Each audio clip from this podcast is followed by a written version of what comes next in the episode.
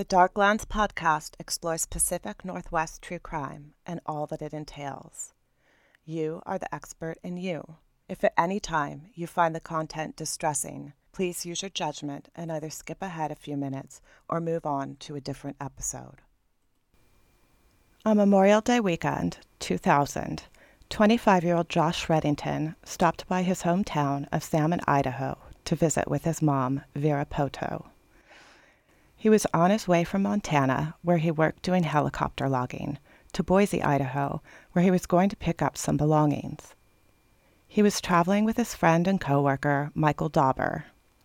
Michael was with Josh during this visit. They stayed for about an hour before taking off. It was the last time Vera would see her son alive.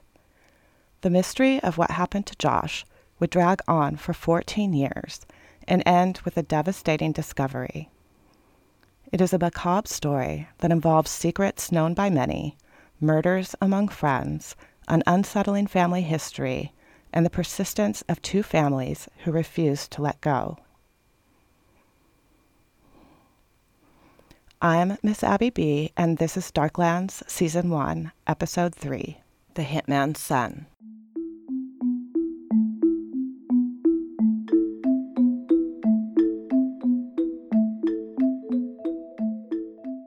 Salmon, Idaho is a tiny town of 3,000 in Lemhi County, which is nestled in the crook of the elbow of Idaho, where the panhandle bends to join the wider southern part of this state.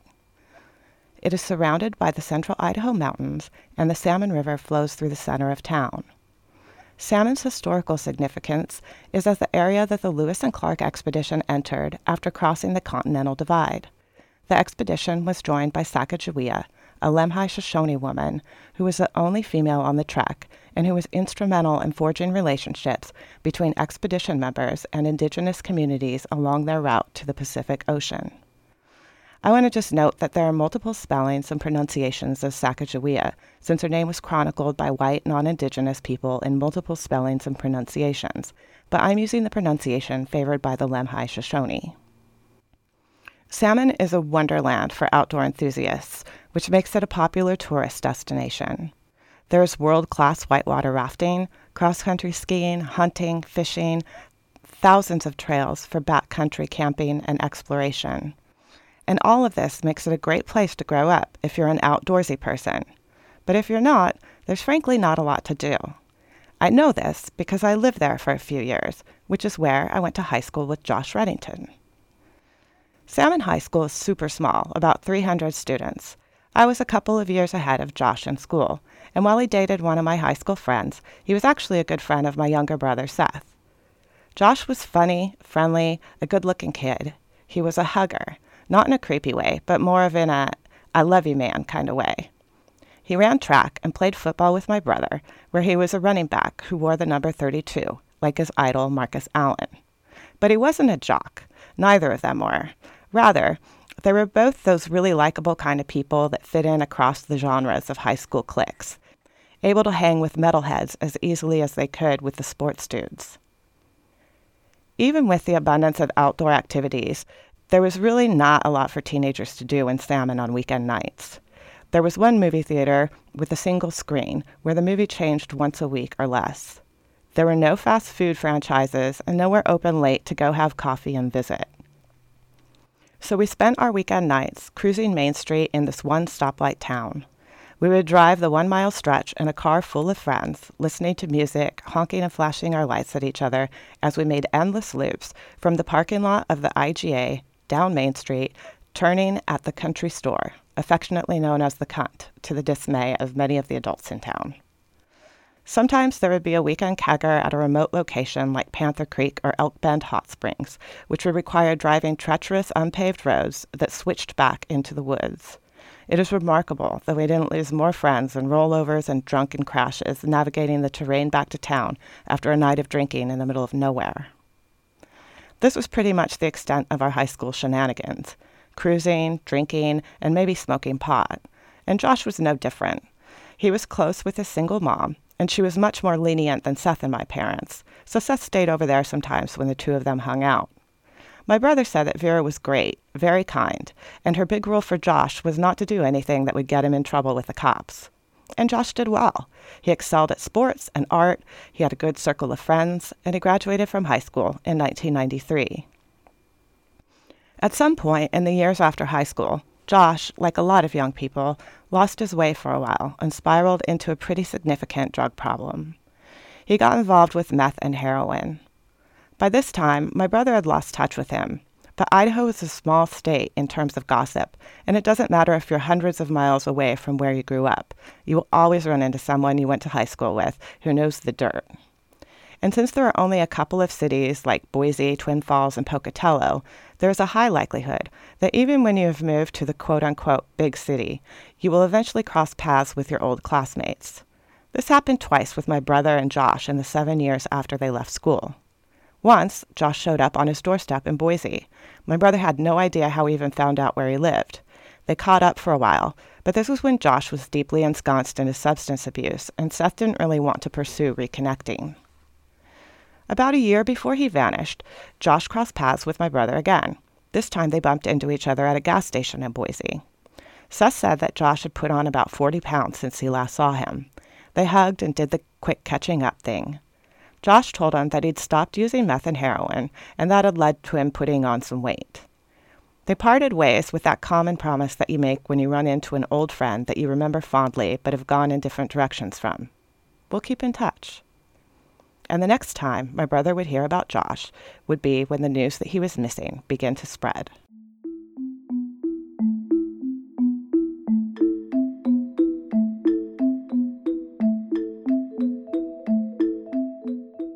No one was prouder of Josh turning his life around than his mom, Vera. They had always been close, and they frequently talked on the phone, and he always stopped in to visit on his way through salmon from his logging job in Polson, Montana, on his way to southern Idaho. Josh had begun talking about the possibility of enrolling in college in the near future, and Vera was looking forward to seeing where this new chapter in his life would take him. So she became concerned after that Memorial Day weekend in 2000 when she didn't hear from him for a while after their visit, and even more worried when she found out that he had not returned to his job in Polson. At this point, she contacted Josh's friend, Michael Dauber, to find out where her son was. Mike told her that after they had left her house that Memorial Day, he and Josh had gotten into a fight on their way to Boise, and Mike decided he wouldn't be taking Josh any farther, so he kicked him out of the car. Mike said that the last he saw of Josh was him walking into a bar after their argument. Vera was instantly suspicious, but what could she do?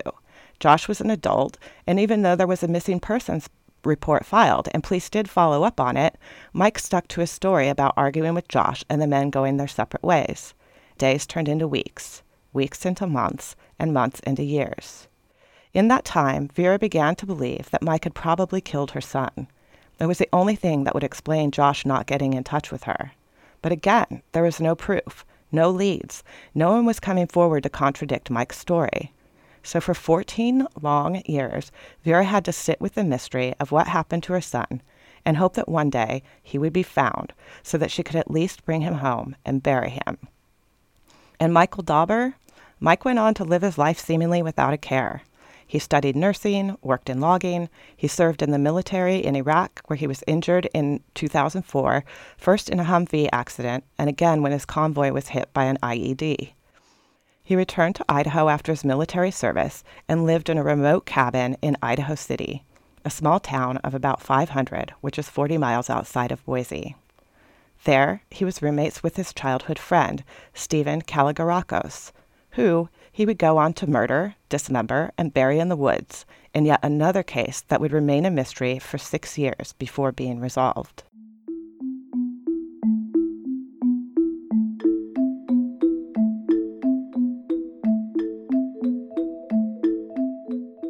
Michael Dauber and Stephen Kalogerakos grew up together in Chicago, where they became friends as kids. Stephen's sister, Maria, would state at Michael's trial that the two were so close that the family trusted him and embraced him as a friend. Stephen and Michael moved to Idaho together in 1994 for reasons that I wasn't able to discern.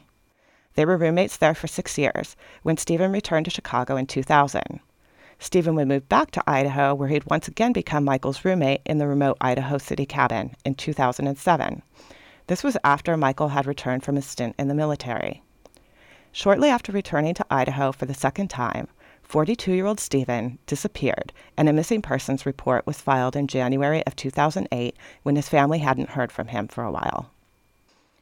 Initially, police did not believe foul play was involved in Stephen's disappearance. After all, he was an adult and not obligated to contact his family no matter how close they were.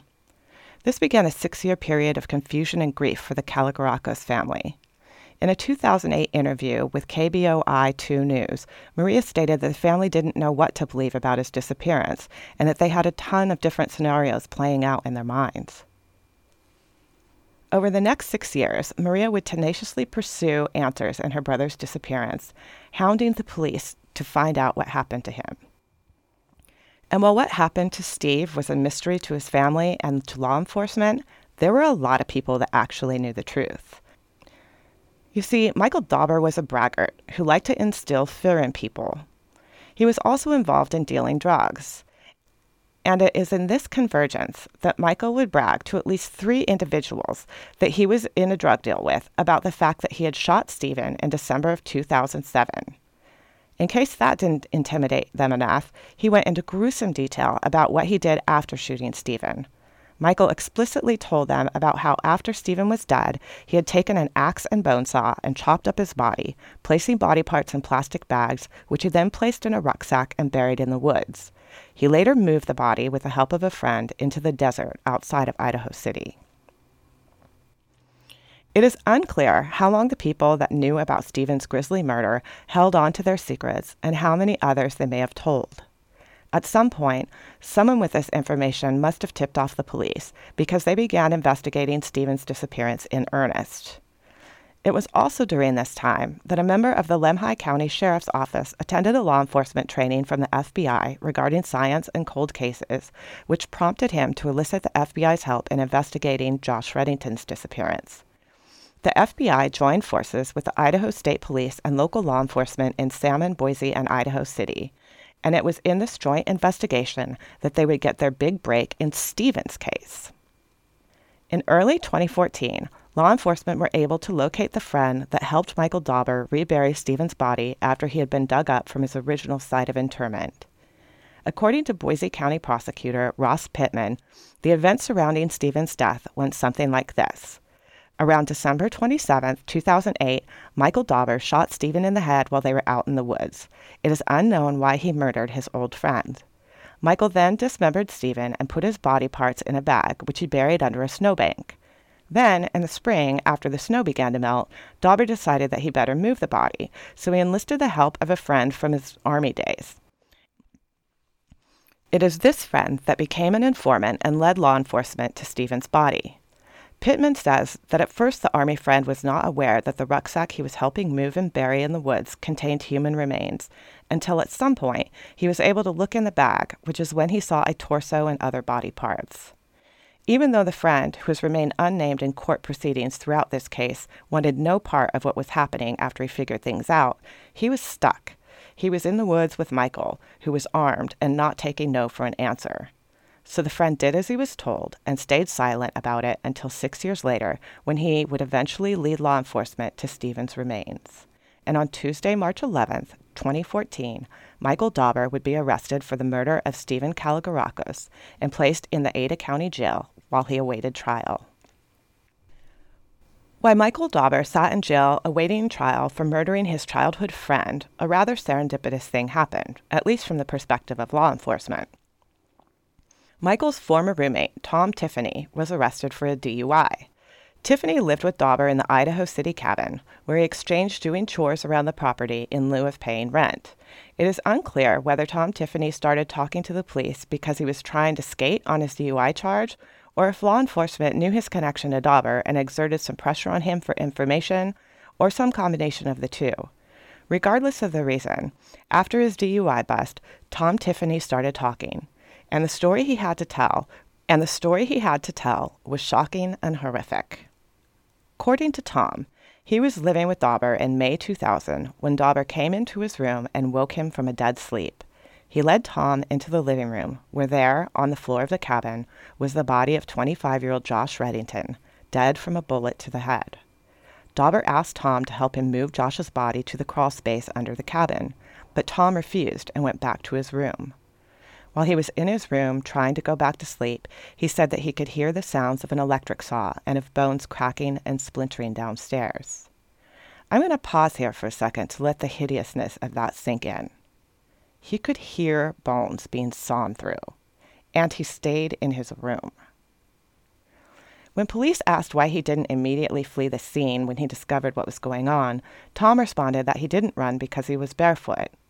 This may seem like a ridiculous excuse, but shock and trauma do weird things to a person's ability to use their logical brain, so I'll give Tom Tiffany a pass on his immediate response.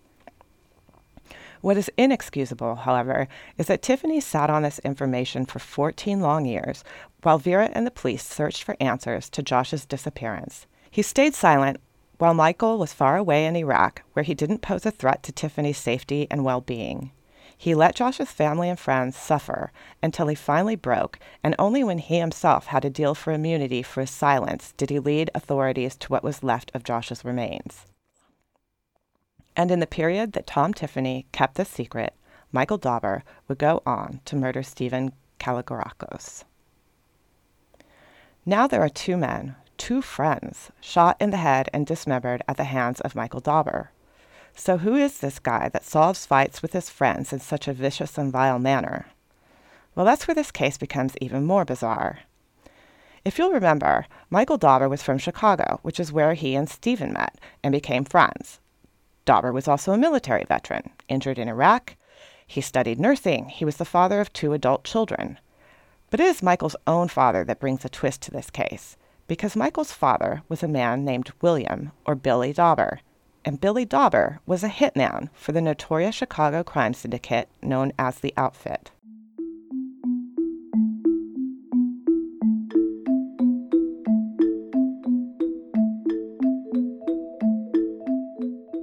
The outfit is old school Italian American style mafia a la The Godfather, and I say is because the outfit is still an active force. The outfit was founded in 1910 by Vincenzo Colosimo, aka Big Jim Colosimo, aka Diamond Jim.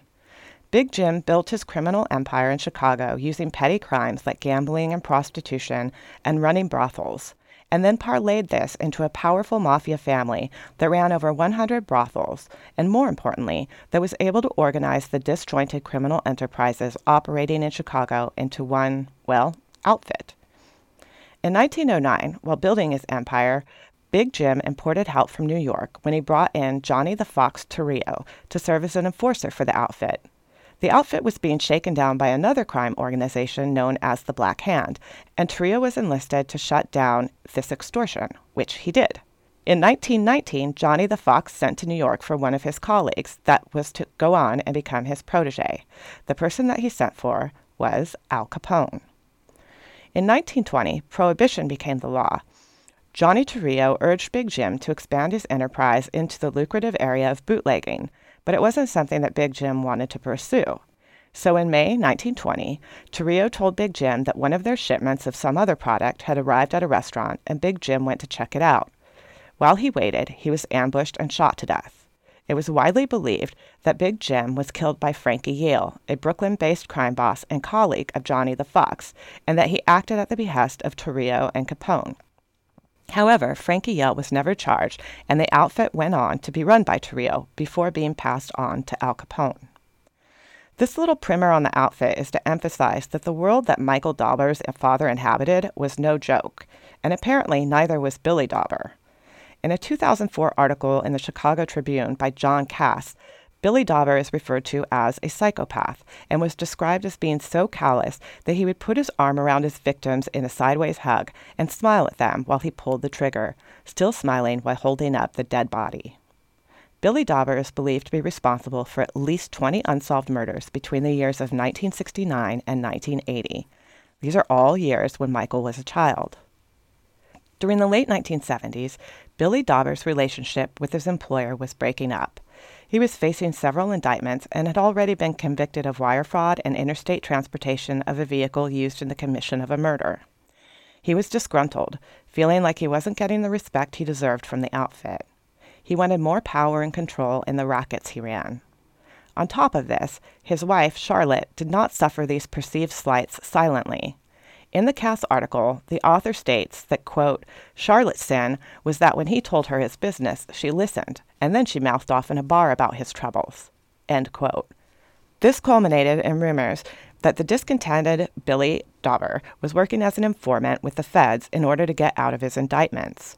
And on July 2, 1980, as Billy and Charlotte were returning home after a hearing on gun charges in the Chicago courts, the vehicle they were in was subject to a hail of gunfire, causing Billy to swerve off the road into an apple tree, where the car was subsequently set ablaze. Billy and Charlotte's bodies were discovered in the car by two farmers. The case went cold, although eventually an associate of the outfit, Jerry Scarpelli, would confess to the crime.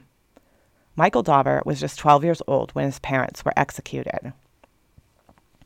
There are obvious parallels to be drawn between the reported icy way in which Billy Dauber executed countless people and the way in which his son just as coldly dispatched his quote unquote friends. But I'm not about to get into a like father, like son, nature versus nurture discourse, because frankly, I think it's a false dichotomy. And at the end of the day, debates like nature v. nurture don't change the fact that the families of Josh Reddington and Stephen Kalogerakos have to live with the knowledge that they were murdered by a so called friend and then butchered and tossed away like so much garbage. In 2014, following up on the information from Michael's roommate Tom Tiffany, Idaho State Police excavated the crawl space area at the Idaho City cabin.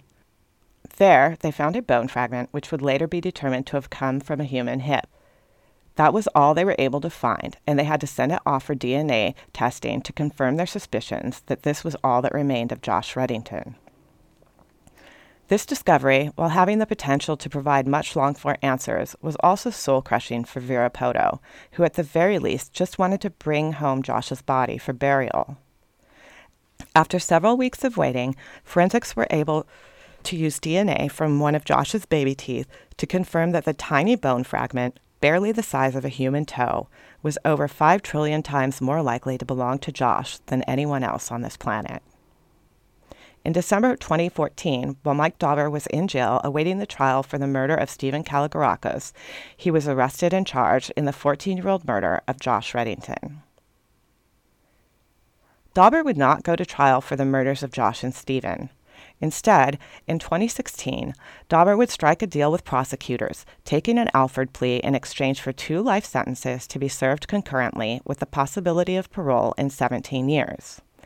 An Alford plea is this weird legal maneuver where a defendant says, Look, I'm not saying that I did the thing, but it looks like prosecutors would probably convict me of the thing with the evidence that they have, so I'm just going to plead guilty. But really, I didn't do it. It's usually a declaration someone makes as part of a plea bargain when they are worried that they would likely be convicted of a greater crime. At his sentencing, Dauber's attorney brought up his childhood, but also went on to say that Michael was not aware that his father was a mafia hitman, nor did he know about the violent circumstances surrounding his parents' deaths. She also pointed to Dauber's military service and his combat injuries.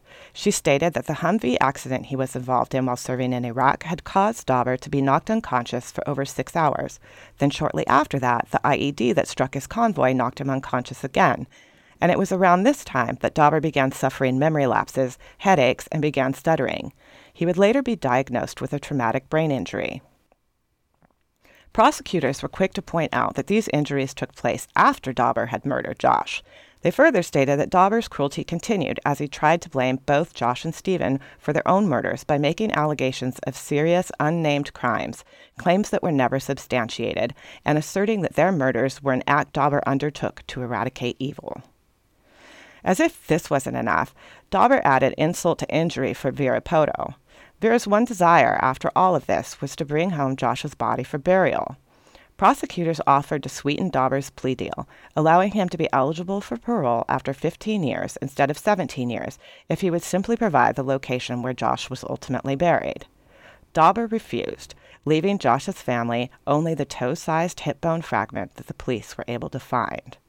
This was, of course, a brutal blow for Vera and Josh's friends, but there was nothing they could do. Dauber's sentencing revealed even more of his heartlessness as he sat through excruciating victim statements from both Stephen and Josh's families. Mike sat there expressionless as a stricken Stella Kalogerakos, Stephen's mom, implored him to explain why she would do this to his son. Stephen's sister reminded the court that the family had trusted Michael and considered him a friend, and in exchange for that trust, Dauber robbed her of a brother and her children of their uncle. Vera Poto was so broken that she couldn't even make it through her statement. After struggling to say that she was plagued by imagining the sounds of Josh's bones being sawn through as he, quote, got sawed up and chopped up like a deer, end quote, she began hyperventilating, and a proxy was allowed to finish reading her victim's impact statement. When asked if he had anything to say for himself, Dauber remained stoic and made no apologies or admissions. Rather, he thanked the people that had been there for his children and his wife, and then he sat back down. Stella Kalogerakos urged the judge to hand down a tougher sentence that would never allow Dauber to get out of prison. She said that if Dauber was to get out, she was sure that he would kill again, leaving other families to wonder for years what happened to their loved ones. The judge, however, stuck to the terms of the plea agreement, allowing both life sentences to be served concurrently. Michael Dauber is eligible for parole in 2031. The judge did acknowledge that, quote, I am painfully aware that there is no sentence to fix this nothing to bring back those the victims have lost. End quote. Michael Dauber is currently serving a sentence in the Idaho State Correctional Institute in Boise, Idaho. And while it may seem unfair that he is eligible for parole after 17 years, there's a slim chance that he may face other charges that would keep him locked up for longer. Josh and Stephen are not Dauber's only suspected victims. In July 2011, a man burst through the doors of a hair salon on Main Street in Idaho City, frantically shouting that there was a man on the street that wasn't breathing. He then fled the scene. When the staff and customers of the salon ran out onto the street, they found the body of 42 year old David Fish Fishback laying on the porch of the town's Masonic Lodge with his legs dangling off the edge. Fish was deceased, and there was water around him, as if someone had splashed water on his face to rouse him. The coroner would later determine that Fish had died of a heroin overdose. He had a history of struggling with substance abuse. However, the coroner listed his cause of death as undetermined, meaning it wasn't clear if it was accidental, intentional, or something else. Fish's family and friends had a strong suspicion that his death was not all that it seemed. According to them, Fish and Michael Dauber were very good friends. For years, they were inseparable. Fishback's daughter, Laura, stated that the two of them quote, did everything for each other. They were just best friends. My dad never left his side, and Mike never left his side, end quote. But something had happened that soured their relationship. In the year running up to his death, Fish had begun putting distance between himself and Dauber, and even refused to take Dauber's calls. When his daughter asked him about it, Fish allegedly told her that Mike was doing things he should not be, but did not elaborate. He did, however, divulge more of what was troubling him to a close friend, Dan Kano. According to Dan, a few months before his death, Fish had returned to Idaho City after staying in Montana for a while. When he got back, he told Kano that Michael Dauber had asked him to help bury the body of Stephen Kalogerakos, which you'll remember Dauber had dug up from its original location to move to a more hidden spot. Dan Kano said he told Fish that he didn't want to hear any more about it and left it at that. Kano did not report the story to the police that were investigating Stephen's disappearance, however.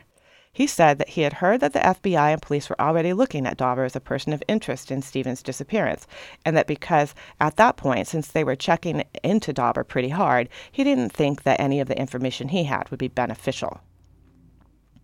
This was three years before Stephen's body was found. Three more years in the Kalogerakos' family's desperate search for answers. In addition to the potential dirt that Fish had on Dauber, it was also believed that the man who had busted into the beauty salon to announce that there was someone not breathing on the street was none other than Michael Dauber. Dauber had been in the salon earlier in the day trying to sell meat, and he had left a business card. While the salon staff weren't positive, they were pretty certain that the man who left his card was the same person that had told them about Fishback. I should note that at this time, there were rumors swirling around Idaho City about a ring of people selling both meat and drugs. In 2016, at the time of Dauber's sentencing, Fishback's daughter claimed that the FBI was investigating his death And it was also at this time that the Idaho Statesman newspaper reached out to the FBI's regional office in Salt Lake City, but were not able to get a statement. So it is unclear what the status of their investigation is, or if there even is an investigation. I usually prefer to end my cases with something about the lives of the victims, to recenter the facts of what occurred around their humanity, around what we have lost by not having them in this world anymore. It pains me that there is precious little information out there about Josh and Stephen's lives that I can present to you, because I don't want the way in which they were killed to overshadow the lives that they had. Stephen remains a virtual enigma to me, I can tell you that he was fiercely loved by his sister, who never gave up, and who was instrumental in pressuring law enforcement to not let his case go. And that is really about the extent of what I could find. The most information out there is about David Fishback, who, while not a confirmed victim of Michael Dauber, certainly was victimized by the knowledge he is alleged to have had. I can tell you that Fish was a father, that though he struggled with substance abuse, he was well known and well loved in the town he lived in. He apparently liked to sing, and based on the comments on his obituary, he was very fond of Merle Haggard's song, Silver Wings. One of the individuals that found his body said that while she didn't know his name, she recognized him from around town, and that he was an incredibly nice man that always had a friendly greeting for everyone. I can also tell you that his family is just as tenacious as Maria Kalogerakos. They are also on a quest to find out the truth about the death of their loved one. The only reason I have more information about Josh Reddington than what was in the media is because of his relationship with my brother and the few memories I have of him when we went to high school together. I remember that he was a fun guy. My brother remembers him insisting on always wearing the number 32 on his jerseys so that he could have the same number as Marcus Allen. Seth also remembers unnamed high school adventures that he didn't provide details about. But as we talked about Josh last week over video chat while Seth was looking through his old yearbook, he came across a picture of them with their arms around each other, and his eyes went to that faraway place they do when you're remembering something good. And he said, Yeah, we had some good times. I also know that Josh was fighting the good fight, that he was working to overcome years of using hard drugs, that he had told his mom he was considering going to college. He was thinking of a different life for himself.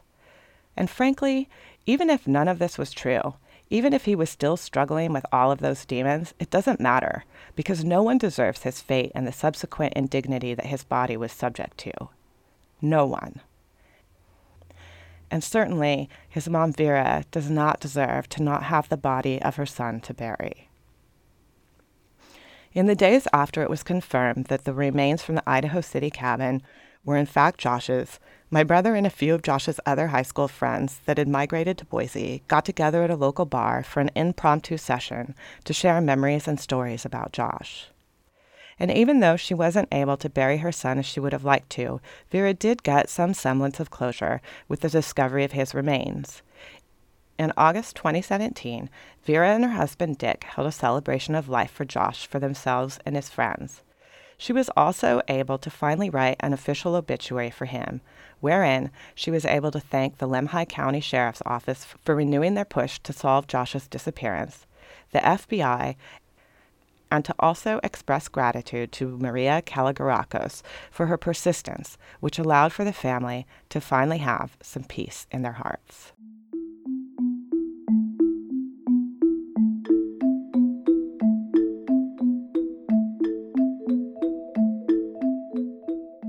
Thank you for listening to Season 1, Episode 3 of Darklands. I'd like to give a special thanks to my brother Micah for suggesting that I look into Josh's case, and to my brother Seth for being willing to share his memories. Darklands is a bi weekly podcast available on Apple Podcasts, Google Play, Spotify, Stitcher, and Podbean. A starred review would be greatly appreciated. Darklands is a Free to Pants production please feel free to contact me with feedback or story ideas about Pacific Northwest true crime at darklandspodcast at gmail.com. All sources are available on our website, darklandspodcast.podbean.com.